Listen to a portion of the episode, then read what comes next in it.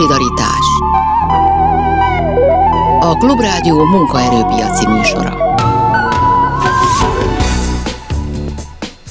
Jó napot kívánok, Sámesz János vagyok. A műsor első felében az egészségügyi szakdolgozókkal foglalkozunk azzal, hogy hogyan, milyen helyzetben érte őket. Hát most már jó régen a járvány, mi változott azóta, mi várható ebben az évben, bérek, hát akár járványhelyzet, vagy éppen munkamennyiség tekintetében. A műsor második felében pedig a fővárosi cégek dolgozóihoz látogatunk, és megbeszéljük, hogy milyen béremelésekre, változásokra számíthatnak ők.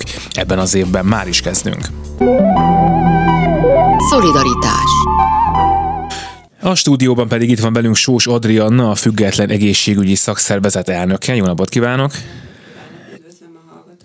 És Balog Zoltán, a Magyar Egészségügyi Szakdolgozói Kamara elnöke. Jó napot önnek Jó is. Jó napot kívánok önnek is, és a kedves hallgatóknak. És akkor mielőtt belemegyünk itt a számokba, beszéljük meg azt, hogy mi a közös önökben, és mi a különbség. Nyilván értik a kérdést, az egyik egy szakszervezet, a másik egy kamara, és azt hiszem, hogy a dolgozók számára világos az, hogy mi a különbség, de mégis egy picit menjünk bele, hogy itt a célok, feladatok tekintetében mondjuk mi lehet az, amiben önök abszolút egy irányba mennek, és mi lehet az, ami mondjuk nem feltétlenül ilyen, és akkor először Sós Adriánát kérdezném. Hát a szakszervezeteknek a gazdasági és szociális érdekvédelem a feladata a törvények alapján, de hát ettől függetlenül azért a munkavédelmi kérdésekkel és minden egyéb olyannal, ami befolyás gyakorol a dolgozók életére foglalkozunk, és hát együtt működünk a kamarával is, hiszen azért vannak közös feladatok is.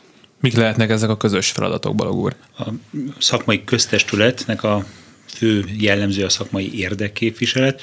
Az érdekképviseleti tevékenységbe pedig beletartozik mindaz a dolog kör, amit itt Adriána elnök asszony is itt említett, az egyéni kollektív munkavállaló érdekek kamari oldalról történő képviseleted, mert ugye ez, ez klasszikus szakszervezeti feladat. Nálunk elsősorban a szakmai munkavégzés feltételeihez adott feltételeket, minimum feltételeket, vagy éppen a szakmai elveknek a hazai adaptálását, a képzés, szakképzés, továbbképzés rendszerét befolyásoló feladatainkat tekintjük legfontosabb céljainknak, de az elmúlt mondhatom évtizedek alatt, mióta mi is működünk, mert most már 18 éve van szakmai köztestület Magyarországon a szakdolgozói társadalomnak, az egyik legfontosabb elv, hogy a munkaerőpiacon hogy jobban tudjanak érvényesülni a szakdolgozók, és megbecsült tagjai legyenek ennek a szakmai közösségnek. Hogyha mondjuk arról, elnézést, hogyha mondjuk arról van szó, hogy egy adott intézményben milyen helyzetben vannak a ottani munkavállalók, és ott helyben ott van a szakszervezet, akkor gyanítom, hogy az inkább egy szakszervezeti kérdés lesz, ha pedig arról van szó, hogy általában Magyarországon a szakdolgozókkal mi a helyzet, akkor ahhoz már a, a kamara is, is közelebb kerül. Vagy ha mondjuk arról van szó, hogy egyáltalán kik a szakdolgozók, mit kell nekik tudniuk, ugye hát a kamaráknak a lényege ez is, hogy, hogy megnézik azt, hogy kik és miért lehetnek a tagjaik. A munkahelyeken kizárólag a szakszervezeteknek vannak dedikált feladatai a jogszabályok értelmében. Tehát ha munkahelyi probléma van, a munkavállalóknak a vezetéssel, a helyben megoldható ügyekről beszélünk, akkor a szakszervezetekhez fordulhatnak, elsősorban azokhoz, amelyekben tagsággal rendelkeznek de ugye a szakszervezetek olyan esetekben, mint mondjuk az egészségügy és a szociális ágazat, ahol a munkáltatóknak a helyzete igen nagy mértékben a kormányzati döntésektől függ, és attól, hogy a költségvetésből milyen anyagi forrásokat tudnak szerezni, ezért a szakszervezeteknek muszáj országos szinten is működniük, hiszen ha nincs forrás, akkor hiába jó indulatú a munkáltató, akkor sem tudja biztosítani a feltételeket, ezen kívül egyéb szabályok is vannak, a, ugye az állami kormányzati intézkedési körbe tartozó egészségügyi és szociális intézményekre nézve, bértáblák, amelyeket be kell tartani, amelyeket szintén nem a munkáltatók dolgoznak ki, legfeljebb attól bizonyos fokig el tudnak térni, de a költségvetésből, hogy mekkora forrása van az intézményeknek, az nem kizárólag, és nem is elsőbb a munkáltatóktól függ. De hogyha már említette a politikát, akkor hat kérdezzem azt is meg, és akkor akár Balog úr kezdheti majd a választ, hogy mennyire érzik feladatuknak azt, hogy az egészségügyi rendszer a béreken túl is máshogy működjön, jobban működjön. Ugye beszélt erről már egy picit korábban, tehát azért nyilván egy egészségügyi reform, ami mondjuk mindig van, aztán lehet, hogy kiderül, hogy annyira nincs is, de hogy a politika nyilván mindig gondolkodik abban, hogy hogyan lehetne alakítani az egészségügyön, nem csak abban a tekintetben, hogy mennyi pénzért dolgoznak, hanem hogy mit csinálnak, hogy ebben, ebben mennyire akarnak, tudnak, szeretnének belefolyni. Nagyon szeretnénk. 2004. évi alakulásunk óta kormányzati ciklusokon átívelő módon rengeteg olyan vitaanyag, fehérkönyv, zöldkönyv, szemülvejszterv, egyes változata, kettes változata és egyéb más dokumentum született, amiben próbálták az egészségügyi ágazat struktúráját, szakmai feladatát átértékelni, a helyzetet feltérképezni, és jövőképet adni. Mi minden egyes ilyen folyamatba beve, bevonásra kerültünk, illetve amikor nem kerültünk bevonásra, akkor meg jelentkeztünk, hogy szeretnénk, hogyha bevonódnánk. Az elmúlt kormányzati ciklus alatt történt viszont egy olyan dolog, ami korábban nem volt jellemző, egy ágazati stratégiai partnerséget kötött velünk az EMMI 2018 decemberében, amit mi nagy bizakodással vártunk, hogy ebből, bocsánat, 2019 decemberében, amit azt várt, vártuk ettől, hogy ebből egy hatalmas lehetőség lesz, hogy tényleg már a tervezés fázisába bele szólhatunk, vagy véleményünket mondhatunk el, és így most visszatekintve az elmúlt három évre azt lehet mondani, hogy igazán ez nem történt meg, holott mind a kamarai törvényben és ebben a, ebben a szerződésben foglalt együttműködési megállapodásban is nagyon sok komoly dolog volt lefektetve, hogy mibe vehet részt a szakmai köztestület. Sajnos nem történt ez így meg, és hát ez, ez nagyon rossz szájízét adja a szakdolgozói társam egészéne. Erről mindenképpen beszéljünk majd. Adriána is nyugodtan válaszoljon erre a kérdésre, egy picit ki is egészíteném azzal, hogy azért nehéz helyzet lehet ez mondjuk egy szakszervezet számára, mert egy egészségügyi reform az nem mindig esik egybe a dolgozók érdekével, azt gondolom. Most ez ilyen nagyon konkrét példa az szokott lenni, hogy most be kell zárni egy vidéki kórházat, vagy valamilyen ottani ellátást meg kell szüntetni. És hogyha az a kérdés, hogy aki ott dolgozik, illetve aki ott a közelben beteg, az mivel jár jól, akkor általában az lehet, hogy szembe megy azzal, amivel a egész egészségügyi rendszernek a jól működése járna jól, és, és nem tudom, hogy ez, ez, a, ez a dilemma, ez hogyan oldható fel ilyen helyzetekben. Hát elég nehéz, de sokat segít segít a helyzeten, hogyha előtte egyeztetik ezt a dolgozói képviseletekkel. Ugyanis az a legrosszabb, amikor az embereket teljesen váratlanul érint egy olyan változás, amire sem felkészülni nem tudtak, sem alkalmazkodni nem tudnak ehhez. Az ön által felvetett kérdésre vagy problémára is. Tehát elképzelhető, hogy ez a mai egészségügyi struktúra nem a legjobb, nem kellően hatékonyan alkalmazza és hasznosítja azt, a, azt az egyébként is kevés munkaerőt, aki rendelkezésre áll. De hogyha mondjuk egy vidéki intézményt át akarnak struktúrálni, mert nem bezárni akarják, hanem bizonyos funkciókat mondjuk a megyei szinteken koncentrálni más helyeken, vagy az alapellátás, rendelőintézeti ellátás pedig helyben is megtartani, ahhoz nem biztos, hogy ugyanannyi sürgősségi ápoló, vagy műtőkbe dolgozó műtős nőre lesz szükség, viszont nekik meg kell adni azt a lehetőséget, hogy, hogy felkészüljenek arra, hogy most átképezik magukat esetleg egy másik szakirányra, ami nem olyan nagyon bonyolult, de valamennyire időigényes, vagy pedig vállalják azt, hogy majd napi ingázásra esetleg az eddigiektől eltérően naponta utaznak egy órát, mert az a feladat egy másik intézmény keretei között lesz megvalósítva.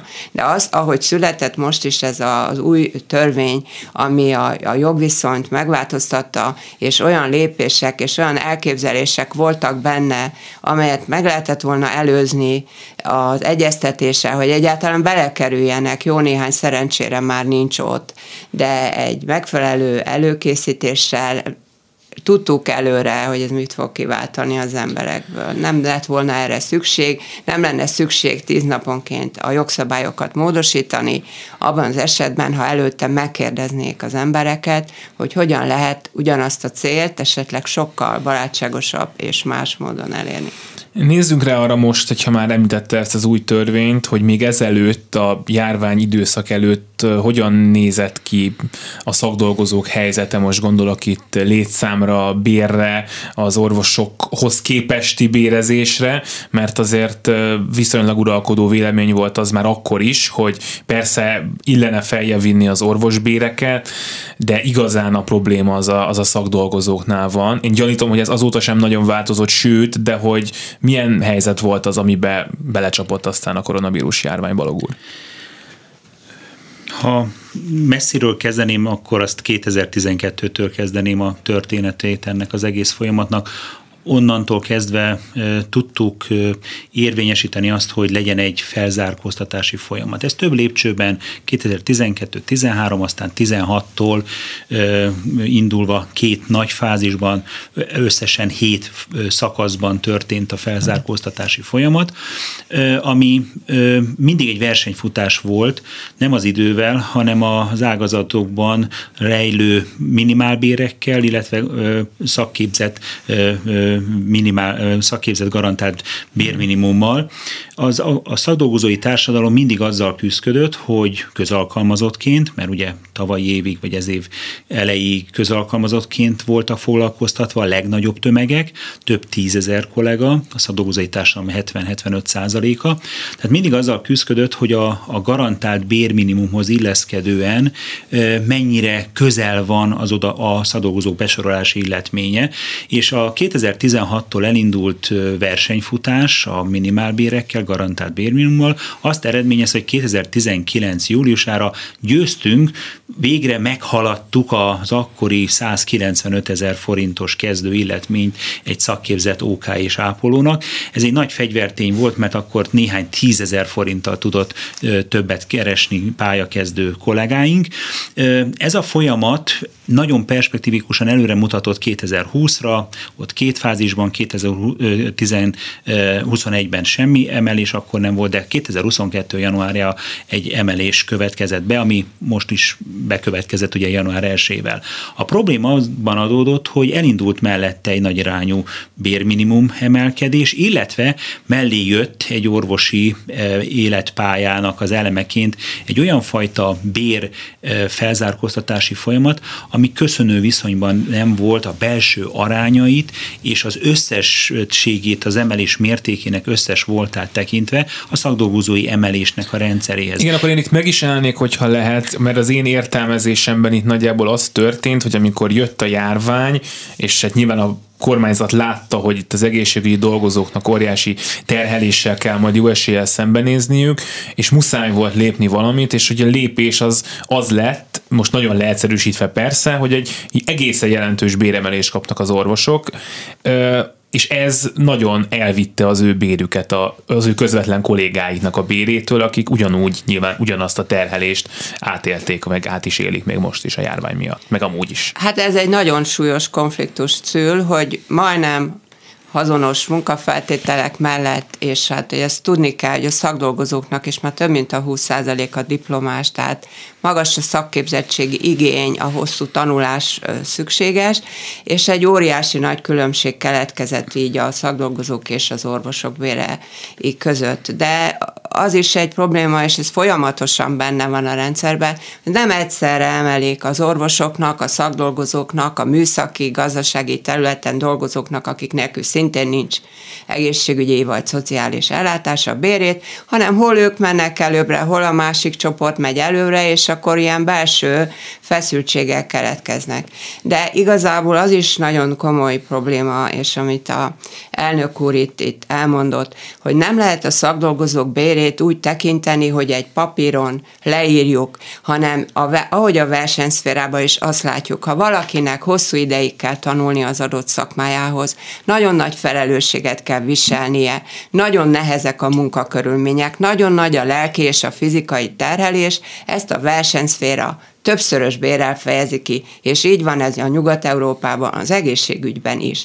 Na most Magyarországon évtizedekig nagyon-nagyon le volt maradva az egészségügyi dolgozók bére, volt hálapénz, főleg az orvosoknál, erre alapozva, vagy a hivatástudatra alapozva, borzasztóan elmaradtak ezek a bérek, és ezért van az, hogy az imponáns emelési százalékok ellenére még mindig körülbelül az átlag, vagy az alatt mozog legtöbb egészségügyi dolgozó alapbére, és attól lesz olyan magas, amiket itt néhány kiemelt példán az elmúlt napokban láthatunk, hogy másfélszer néha annál sokkal több időt is eltöltenek a munkahelyükön, másfélszer annyit dolgoznak, a 168 óra helyett nem ritka, hogy 300-at, és ennyivel magasabb a keresetük. De hát nem gondolom, hogy ez normális és elfogadható dolog volna. És viszont közben meg nem ez az, ami egy picit életben is tartja a rendszert. Ez nagyon rosszul hangzik persze, de most az egészségügyi béremelés óta, amit ugye az orvosok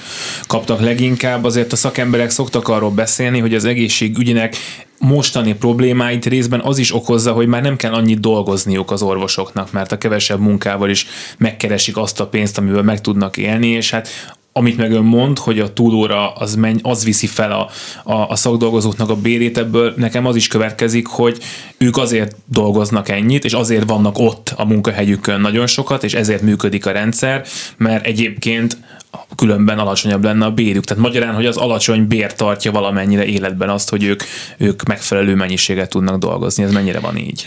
Hát van benne igazság, de igazán a, a kollégáknak a hivatástudata az, ami fenntartja a rendszert, és egy ilyen addiktív állapotban vannak, egy függőség, és amikor hívja, a, hívja őket a főnővér vagy a főápoló, hogy ma estére nincs emberem, vagy holnap reggelre valakit be kell osztanom, és hogy tudsz-e jönni, akkor vagy van egy olyan esemény, ami miatt be kell jönni, maguktól is bejönnek. Tehát ez tartja még mindig fent a rendszerünket, de, de ez, a, ez, a, ez hosszú távon, tehát már most a járványügyi időszak tekintetének a végéig nézve ezt a hosszú távot, nem fenntartható ez a helyzet, hiszen lehetett látni ezén a múlt év nyarán, amikor kezdett visszaállni normális kerékvágásba az egészségügyi ellátórendszer, nagyon sok intézmény intézményt, nagyon sok osztályt nem tudtak vissza foglalkoztatni, visszaműködtetni ugyanolyan eredeti struktúrában, mert nincsenek meg azok a kollégák ott a rendszerben, vagy nincsenek annyian,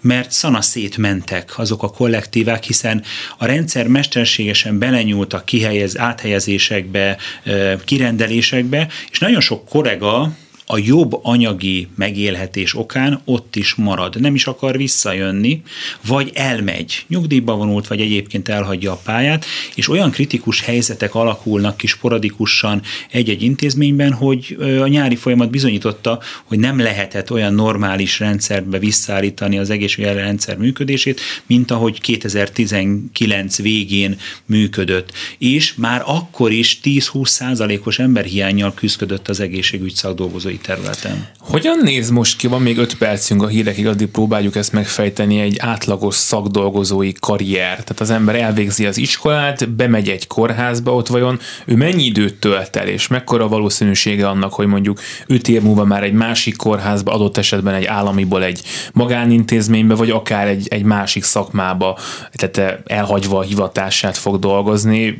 Mi, mi, mik az esély? Tudom, ez egy ilyen nehezen megfogható kérdés, de mégis hogy néz ki egy átlag átlagos szakdolgozói hát, karrier? Nehezen mondhatok átlagos, mert az átlagosban benne van az, aki bemegy, és három hónap múlva azt mondta, hogy köszöni szépen, vagy már az iskola után azt mondja, most nemrég beszéltem ilyen fiatal végzősökkel, akik közül tízből egy gondolja azt, hogy ő most a, a szakmába szeretne elhelyezkedni. Nagyon sokan vannak, akik rögtön az elején úgy ítélik meg, hogy nem. És ennek részben az is az oka, hogy nincs, aki foglalkozom velük, mert olyan leterheltek a többiek, hogy nem tudnak a fiatalok beilleszkedésével foglalkozni. De van egy másik átlag is, hogy a dolgozóknak a több mint 50 százaléka 45 év feletti. Tehát aki valahogy túlélte ezt a az első hónapokat, aztán azt is valahogy kibírta, hogy a gyerekek mellett mégiscsak megmaradt az egészségügybe. Közöttük nagyon sokan hivatástudatból, elkötelezettségből, de nagyon-nagyon fáradtan, többségük be és kimerülten dolgoznak itt, és ezért van az a, a furcsa dolog is, hogy, hogy míg az orvosok 80 éves korukig is a szakmában maradnak, a szakdolgozók többsége 40 éves munkaviszony után szinte menekül, tehát minden második dolgozó elmegy, és nyugdíjba megy, és nem akar tovább dolgozni, és ez egy nagyon nagy veszteség, és ezen is változtatni kellene, hogy ne legyenek ennyire kimerültek a 40 év után, hanem tudjanak maradni azt a sok tudást, felhalmozott ismertet átadni másoknak, és egyáltalán valamilyen könnyebb munkabeosztásba továbbra is ott dolgozzanak. Ezen is sokat kellene dolgozni, mert ők adják azt a tapasztalatot, tudást, amire még 8-10 évig lehetne támaszkodni, ha nem ilyen lenne a helyzet. Balogul? Ha ezt kiegészíteném, akkor én azt mondanám, hogy az életpálya vagy a karrier szempontjából kettős képet lehet látni. Más a helyzet a nagyvárosokban és a fővárosban, és más a helyzet a kisebb városokban, és ha megnézzük kelet-magyarországi helyzetet, vagy a nyugat-magyarországi helyzetet, miért is? Azért, mert hogy az egészségügyi végzettséggel sokkal korlátozottabban lehet elhelyezkedni bizonyos megyékben, tehát ott van néhány nagy megyei intézmény, és ezáltal jóval kisebb a fluktuáció is, mert hogy nem tudnak olyan könnyen váltani. Minél inkább olyan területen, olyan országrészben helyezkedik el az illető, ahol könnyebb váltani, ott sokkal nagyobb lesz a fluktuáció, és ahogy megyünk Ausztria felé, a nyugati határszélhez, ott meg ez fokozottan tetten érhető minden szegmensében. A másik nagyon sajátosság a karrier szempontjából az, hogy a szakdolgozók 90%-a vagy fölött hölgyek, nők, akiknek az életében azért a gyermekvállalás benne van, tehát a szakdolgozói életkori görbékből nagyon látszódik az, hogy a munkavállalás után az első tíz évben, ha ott is marad, jön az első gyerek, második gyerek, és ezt követően nagyon nehezen tud visszailleszkedni, vagy kényszerül pályát változtatni, vagy más ellátási szektorban dolgozni, annak érdekében, hogy meg tudja a saját életét és a családjának az életét szervezni, hiszen ha belegondol valaki, hogy a mai jogszabályok szerint a szadolgozónak havonta egy szabad hétvégeje kell, hogy legyen nagyon nincs ilyen más ágazat, ahol ennyire rigiden kijelentik, hogy a folyamatos munkarendben dolgozók. Tehát egy gyerek, család, férj, feleség együtt létében ez abszolút ellentmond, és ez nem egy szakdolgozó barát helyzet. Tehát ilyen szempontból ez is egy olyan, de ugyanakkor van karrier lehetőség, mert az iskolai végzettséggel lehet előre jutni, lehet többet tanulni, lehet specializációkat szerezni. Más államokban és a fejlettebb egészségügyi rendszerekkel működő államokban van, ezeket sokkal jobban becsülik meg, és előre lehet menni. És hogyha valaki mondjuk az oktatásba helyezkedik el a szakképzésbe, az lehet mondani a pályájának a csúcsa. Magyarországon ez sem így működik, tehát aki mondjuk az oktatásba helyezkedik el, az még inkább kevesebbe részesül, mint hogyha a rendszerbe dolgozna. Folytatni fogjuk még ezt a témát egy szűk 10 percig a hírek után Sós Adriánával és Balogh Zoltánnal. Most hallgassák meg tehát a híreket, és aztán jövünk vissza. Szolidaritás és folytatjuk Sós Adriánával, a Független Egészségügyi Szakszervezet elnökével és Balogh Zoltánnal, a Magyar Egészségügyi Szakdolgozói Kamara elnökével, és nem beszéltünk még számokról, de, de nézzük meg most azt, hogy ugye a 2022-es évi béremelés az mit jelent a, a szakdolgozóknak, akkor mondjuk nettóban. Ez nehéz tudom, mert adókedvezmények, de mégis. Hát ugye ha 35 os járulék és adó elvonás van minden egyes forintból, nyilván ez a szakdolgozóknál is így van. Tehát egy kezdő érettségizett, szakképzett szakdolgozónak az induló bére bruttó 307 ezer, nettóba 200 ezer sem lesz. És már rögtön kezdek egy olyan problémát is felvetni, hogy a pályakezdők most igen kedvező adó elengedésben fognak részesülni, ami a személyi jövedelemadót illeti 24 éves korig. Általában a gyermekek később születnek meg, és ez most azt fogja jelenteni, hogy aki 30 éve ott van a szakmában, és nem kap adókedvezményt, lehet, hogy kevesebb nettó bért fog kapni februárban, illetve hát igen, a februári fizetés lesz az első ilyen alkalom. Ez egy újabb feszültség a rendszerben.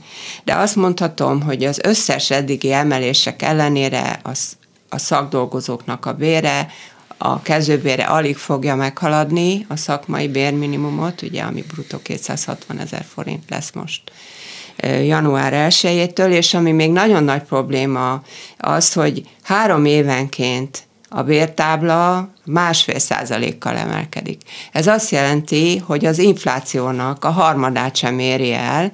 Ha három évig ott dolgozom, akkor a következő kategóriába kerülök, alig lesz magasabb a bérem, és végtelenül elmarad majd a reálértékbe, még az előző időszaktól is. Tehát ilyen szempontból is át kellene tekinteni majd a bértáblákat, hogy az egymást követő időszakokban az előrelépés egy kicsivel nagyobb, mint a, a, az inflációt kövesse. Jelenleg ez rendkívül kicsi, és ezért sincs nagy vonzerő arra, hogy előre haladjon valaki az egészségügybe, hiszen alig lesz több a keresete. És ha már számokról alatt. beszélünk, akkor ehhez hozzá lehet adni, hogy egy szakképzett kollégához, ha nem egy érettségre épülő technikumi végzettsége van, hanem mondjuk főiskolai BSC, akkor az bruttó 65 ezer forintos növekményt jelent egy, ez a diplomának az ára végül is a, a kezdő életményében.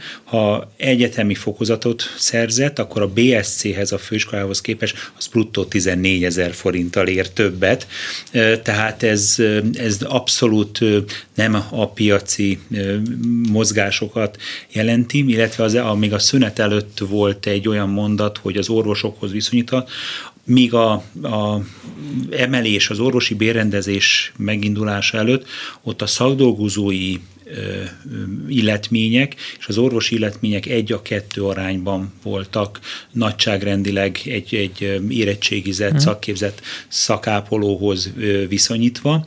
Mi azt mondtuk akkor is, hogy az orvosi béreket is kell rendezni, mert nevetségesen alacsony volt egy kezdő orvosnak az életménye, ezt valljuk be őszintén, de ezzel párhuzamosan a szakdolgozókét is kellett volna olyan mértékben rendezni. De mostani helyzet, amit látunk, hogy 2022-ben hol tartunk, illetve 2023 január januárjában hol fogunk tartani, ez azt fogja eredményezni, hogy most a szakdolgozói társadalom, ez az illetmény beállása, az egy ötöde lett 23% a lett a korábban egy évvel ezelőtt, vagy másfél évvel ezelőtt az 50 hoz 54 hoz képest.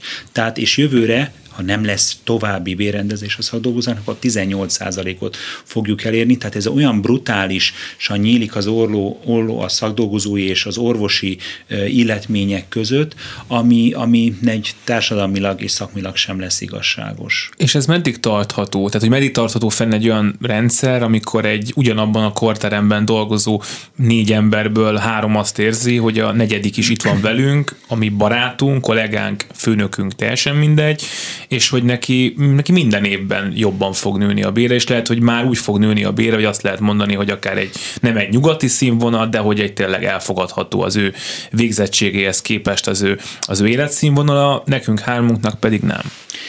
Én azt gondolom, hogy ez erőteljesen, főleg a fiatal generációt arra fogja ösztönözni, hogy ha lehetőség van külföldre menni, járványügyi időszak megszűnt, akkor külföldre menjen, és csak Ausztriáig kell elmenni, akkor ott közel két és fél, három ezer eurónyi, két és fél ezer, három ezer eurónyi kezdő életménnyel tudja azt az életszintvonalat magának biztosítani, és ugyanúgy be van állva az orvos és a szakdolgozók közötti bértábla, működik ez a bértábla, 13. 14. havi illetményt kapnak az ottani egészségügyi dolgozók. Nálunk ez sajnos 2008 óta nem működik. És hát gondolom, hogy azért a magánegészségügy is egyre inkább egy, egy lehetséges választás. Hát mindenképpen egyrészt anyagi okok miatt, másrészt pedig azért, mert nincs az a rendkívüli túlterhelés, tehát normális munkaidőben lehet dolgozni, nem kell 300 órákat dolgozni, és hát talán még itt, itt külön említeném azt is, hogy amikor ugye az orvosi bérekhez hasonlítunk, a diplomásokat még külön érdemes kiemelni, mondjuk egy mentőtiszt vagy egy diplomás ápoló nagyon sok esetben orvosi szintű feladatokat végez mhm. el, és a bére a fele annak, mint ami egy orvosnak esetleg egy, vagy sok esetben még annál is kevesebb, tehát a fiataloknál maximum a fele, a idősebbeknél meg a harmada, tehát ez teljesen elfogadhatatlan a, a fiatal diplomás ápolók és mentőtisztek számára, és ott is borzasztó nagy az, hogy elmennek. Hát a munkaerőpiac ezt szabályozza a dolgot, elmennek a szakdolgozók, nem véletlen a jogviszonyváltásnál is, ők mennek el elsősorban orvosokból, az ellátottság az ezer lakosra, tízezer lakosra, bármire nézve nem rosszabb, mint Európába általában. A szakdolgozók esetén viszont rendkívül rosszak a, az ezer lakosra, vagy az, az ezer orvosra jutó mutatók, tehát egyre rosszabb gyógyítási feltételek között fog fogunk gyógyulni, és sokkal rosszabb esélyünk lesz arra, hogy meggyógyuljunk, ha ezen a helyzeten nagyon sürgősen nem változtatnak. Igen, ezt akartam még így a végére kérdezni, és akkor Balog úr megkapja szerintem a zárszó lehetőségét, hogy, hogy mennyire látszik akár itt 5-10 év tekintetében, hogy, hogy fogynak a, a szakdolgozók. Nem tudom, hogy ez mennyire könnyű, mert tehát, hogyha a ks van egy adat, az lehet, de hogy, hogy ő mennyit dolgozik, magánegészségügyben dolgozik-e, mennyit dolgozik át, ezt tudom, hogy ezt így nehéz tudni, de hogy tudják-e azt, hogy mondjuk mekkora a csökkentés csökkenés, és hogy mondjuk mekkora lenne akár az a, az a béremelés, ami ezt mondjuk megállíthatná. Amit, lát, amit látunk, hogy az utánpótlás az egyre fogy.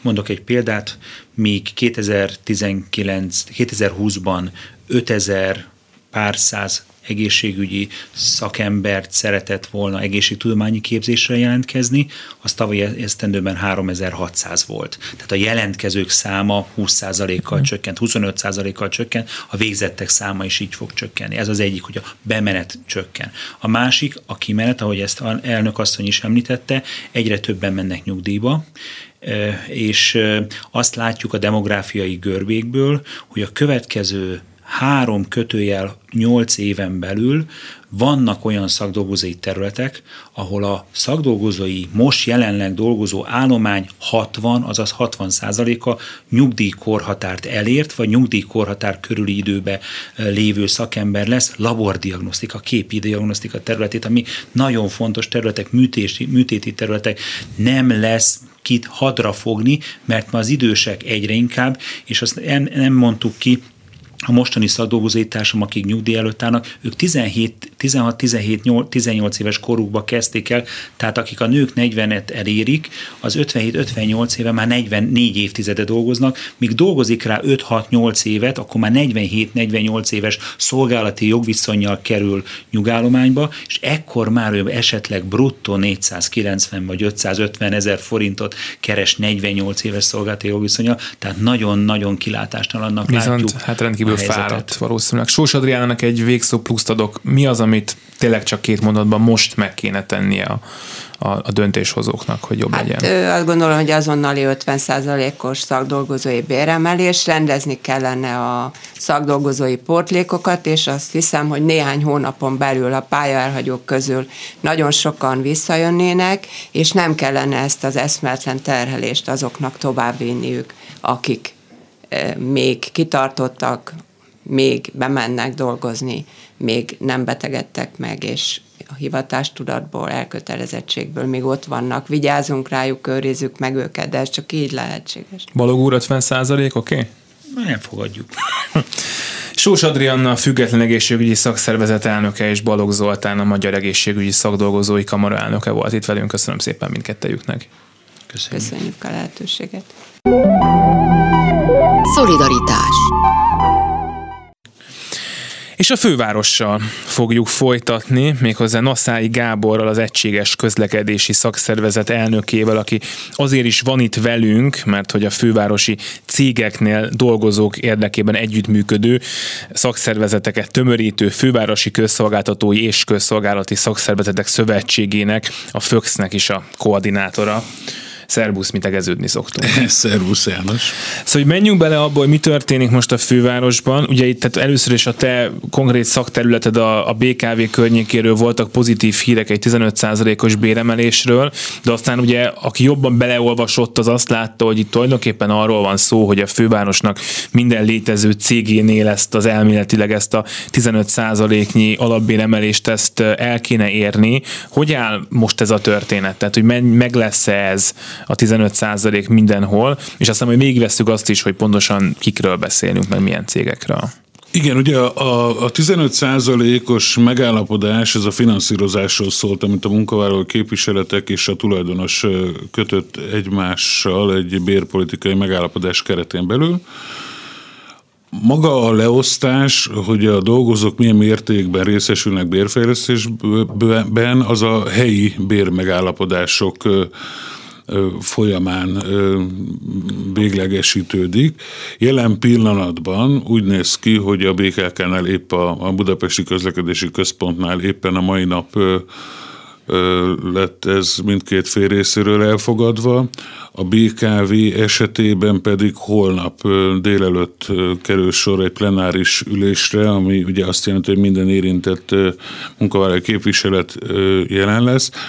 Igazság szerint a megállapodás részeként az is megfogalmazásra került, hogy onnantól, hogy a közlönyben megjelenik a minimálbér és a bérminimum összege, illetve az emelésének a ténye, hiszen ehhez volt kötve alapvetően a bérfejlesztés mértéke, onnantól ez a 30 nap áll rendelkezésre a megállapodásra, ez január 15-e. Ugye ez három nap múlva eltelik. Ahogy veszük, ugye, mert december 31 napos volt, tehát lehet 14-e. Én nagyon bízom abban, hogy a, a BKV-nál holnap ö, ö, alá tudjuk írni megállapodást. És akkor mit fogtok aláírni a tervek szerint? Úgy néz ki, Hát ami, ami az első fordulótól is egyértelműnek látszik, az az általános 15%-os fejlesztés a BKV-nál. Ugye az első fordulat a helyi bértárgyalásokat kell érteni. Három plenáris ülésen vagyunk túl, ez lesz a, a remélhetőleg a záró, és a lényeg ez a 15 százalék, a beltartalom az pedig cégenként eltérő, itt tulajdonképpen olyan nagy mozgástere nincs sem a munkáltatónak, sem a szakszervezeteknek. Ugye az a eredeti elképzelések szerint a minimálbér bérminimum átlaga plusz 2% volt a, a beltartalom, ami a két százalék lehetőséget adott volna egyéb tételeknek a módosítására. Tehát pótlékokról beszélünk. Hát pótlékokról, a szenyorítás, ugye az eltöltött időknek a, a jutalmazásáról, kafetéria, tehát ilyen kisebb elemeket tartalmazott, ezért is volt ez egy alacsony összeg, de hát azért senki nem számított ekkora mértékű minimálbéremelésre, ami ekkorára emelte a lécet, úgymond, hiszen azért azt látni kell, hogy ez egy lényegesen jobb megállapodás, mint amit a, az állami tulajdonú cégek kötöttek de a, a tulajdonos így is beletette egy féket, és ugye a 10% alatt lett volna az eredeti elképzelés, 10-15 között ez a 2%-os többlet ez 1%-ra csökken, és a 15% fölötti rész esetében pedig a, a felette, a 15% fölötti részről egy külön megállapodást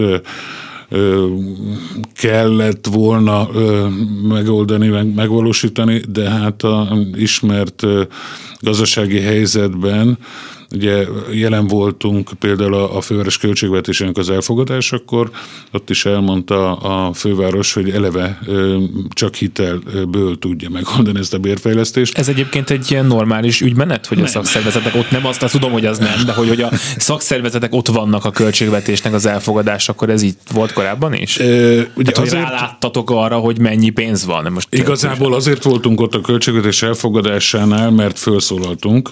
Személy szerint rám esett ez a, a szerencsés szerep, hogy kérjük a, a politikusokat, hogy hogy lássák be, mindenki menjen szépen haza az ő pártjához, aki ebben tud dönteni, mondja el, hogy azt nem lehet, hogy, hogy forrásokat vonunk el a fővárostól, a, a, a fővárosi vezetéshez, illetve az ő politikusokhoz meg pedig azzal a kéréssel fordultunk, hogy ha mégis ez történik, akkor ne a béreket csökkentsék és így találjanak megoldást, mert ez tűnik a legegyszerűbbnek. Hát ugye az eredményt azt tudjuk, tehát a, a fővárosi ellenzék nem fogadta el a, a költségvetést, meglátjuk, hogy mi fog történni ebben az évben, de ez nem a mi dolgunk. Valóban nem az a normális dolog, hogy, hogy nekünk kell ebbe belefolynunk, de azt gondolom, és úgy tapasztalom, hogy elég sok nem normális dolog zajlik manapság. Ez a 15 százalék, ha maradunk akár a, a BKV-nál, BKK-nál, vagy akár az összes fővárosi széget nézzük az elmúlt évekhez képest egyébként, ez, ez egy nagy szám, vagy ez egy jó számnak tűnik? Ez egy nagyon jó kérdés, hiszen hogyha az elmúlt évhez nézzük, akkor igen, nagyon igen. nullához képest. A nullához képest minden nagy. Igen. igen. Ugye arra kell visszaemlékezni, hogy az előző években volt hasonló mértékű emelés, de hát azért ez köszönhető annak, hogy nagyon elmaradtak a, a bérek a kívánatostól, és a mai helyzetben azt gondolom, hogy akár még ezzel is joggal lehetetlenek, lehetnek elégedetlenek a munkavállalók, akik egyébként általában bármilyen bérmegállapodással is elégedetlenek tudnak lenni, hiszen látjuk, hogy milyen mértékű lett az infláció, tudjuk, hogy a tavalyi évben elmaradt a bérfejlesztés, Úgyhogy igazából a mi megállapodásunk az több évre szól. Ez az első lépése annak a kompenzálására, hogy a tavaly évben nem volt bérfejlesztés, és remélhetőleg az elkövetkező években, ugye ez egy összességében négy éves megállapodás, a, a, a jelen kabinet mandátumának a végéig szól, és még ez a kompenzáció remélhetőleg folytatódik. Azt vizsgáltuk egyébként, miután ugye a, a minimál bérhez kötöttük, valamihez kötni kell egy megállapodást, hogy amennyiben ilyen szisztémával lett volna emelve a, a bér a, a mi dolgozóink esetében, akik azért szkeptikusak voltak, és el kellett magyarázni, hogy a korábbi években is így történt volna, akkor magasabb lenne a bérük. Tehát alapvetően azt gondolom, hogy a lehetőségekhez képest ennél jobb megállapodást nem lehetett volna tenni. Ugye, hogyha most belekezdünk a számogatásba, és azt mondjuk, hogy tavaly nulla, idén 15, akkor tavaly volt egy 6% körüli infláció, idén legyünk optimisták, lesz egy 4-5% körüli, akkor azért az fog kijönni, hogy egy, egy piaci vállalatnál jó eséllyel ennél egy magasabb béremeléshez jutnak a kollégák. Igen, én is ezért mondom, hogy azért az infláció az nagyon meglódult, nagyon optimista várakozás lenne 5%-ra tenni az idei infláció mértékét, hiszen minden intézkedés gyakorlatilag fokozza az inflációt, akár pont a béremelés maga is de azért, ha, ha reálisan gondolkozunk, én azért megnézném azokat a piaci cégeket, ahol, ahol olyan igen, igen nagy emelések lesznek. A bérkiáramlás valóban 10% fölött vagy 10% körül volt tavaly is, mi ugye szak, Magyar Szakszerető Szövetség is erre hivatkoztunk. Viszont az idei évre azért nem vártak ekkora sem inflációt, sem ekkora bérkiáramlást a, a, az elemzők de hát most erre azt gondolom, hogy megint csak visszanézve az állami cégeknél erre az évre 10% van. Tehát azért hasonló dolgokat lehet összehasonlítani egymással, és ez egy akárhogy is, ugye, ahogy említetted is, nem csak BKV-ről beszélünk, és nem csak a közlekedésről, hanem, hanem a, gyakorlatilag a, a főváros érdekeltségébe tartozó összes vállalat, cég, intézménynek a, a béréről. Ezért kikről beszélünk egyben? Menjünk egy picit bele, hányan dolgozhatnak fővárosi cégnél, és hogy, hogy kik vannak mondjuk a legtöbben? Legtöbben a BKV dolgozók vannak, de olyan szinten legtöbben, hogyha most arról beszélünk, hogy mennyi pénz ez összességében, maga az emelés, akkor mondjuk ez 15 milliárd, amiből 10 és felett a BKV viszel. Tehát ilyen nagyságrendi kérdések vannak. Hát egy ekkora a vállalat, ugye itt azért 10 ezer munkavállaló van, összesen beszélünk talán 18 ezerről, tehát ilyen számokról tudunk egyeztetni sok pénz, nyilván sok pénz egy, egy, egy magánembernek igen, de hogyha meg azt vesszük, hogy a BKV-nak mekkora a költségvetése, én nem gondolom, hogy, hogy ez lehet szempont, mert a költségvetés több tételből adódik. Egyébként a, a vállalatnak akár az energia áremelkedés miatt, akár az egyéb okok miatt is jelentősen nőnek a kiadásai, és azért azt szerintem mindenki látja, hogy a műszaki tartalom az meg romlik, és, és nem kerül pótlásra, főleg ez leglátványosabb az autóbusz területén van, ahol még mindig azt gondolja valaki, aki, aki nem teszi rendbe a, a BKV finanszírozását, hogy ez egy fenntartató állapot. Nem, ez nem fenntartató állapot. Ugye kíváncsian várjuk, hogy mi lesz abból a, a döntésből, hogy csak elektromos autóbuszok lesznek itt néhány év múlva, mikor mikor, mikor semmit nem lehet beszerezni. Arról meg hát nem beszélve, hogy, hogy az árak emelkednek, a béreket hozzá kell igazítani, és ez csak egy elem, a bér, bár a legnagyobb elem egyébként a működésben. Ezt mindig szoktuk beszélni, hogy hát nem a szakszervezetek dolga, hogy honnan jön a pénz, és hát persze minden, minden állami cégnél is az egy probléma, hogy hát ott hiába jó fejek a cégvezetők, hogyha nem kapnak forrás, de hogy amennyire látom így a fővárosi cégek esetében ez még bonyolultabb, hogy akkor a, a, a szemétszállítás hogyan van finanszírozva, a közösségi közlekedés részben a főváros, részben az állam, de a, azt, hogy a utcák ki legyenek, ki legyenek takarítva, az már csak a főváros, tehát hogy iszonyatosan nehéz, én nem tudom, hogy mennyire látjátok egyáltalán ti azt át, hogy mennyi pénz van, honnan jön a pénz, hova kellene menni, kérni, hogy több legyen, szóval hogy egy ilyen iszonyatosan nehéz tárgyalási helyzet is ez, és hát tényleg adott esetben akár mondhatja is könnyen a, a főváros vezetés is, hogy hát nincsen több, ez van. Igen, lehet ilyet mondani, szerencsére ez nem történt meg, illetve hát a tavaly évben ez történt. Én azt gondolom, egyébként éppen itt a Klubrádióban nyilatkozott Kis Ambrus általános főpolgármester helyettes úr, Nyilván nem véletlen hasonló dolgokat hozott fel, és hasonló érveket hozott föl Bolgár úr műsorában, hogy miért kell, és miért gondolja a főváros, hogy neki emelnie kell, és hogy a dolgozókat meg kell fizetni. Jó volt hallgatni azt a beszélgetést, egy-két héttel ezelőtt történt. Én azt gondolom, valóban ezek a, akár ugye az által említett szemétszállítók, akár a, a, a szociális ágazat, a kultúra területe, tehát nagyon sok ágból áll ez, a, ez az egész működés, de hát ez valóban nem a mi dolgunk, nem mi vállaltuk ennek az ódiumát, és valóban a finanszírozás is több helyről érkezik, részben a fővárostól, van, ami piaci alapon működik, van, ami, van, ami az államtól kéne, hogy jöjjön, de az alapvető problémát például a BKV esetében nem oldja meg, nevezetesen, hogy a BKV finanszírozása nem, nem 10 éve, meg 12 éve, 30 éve sincs megoldva.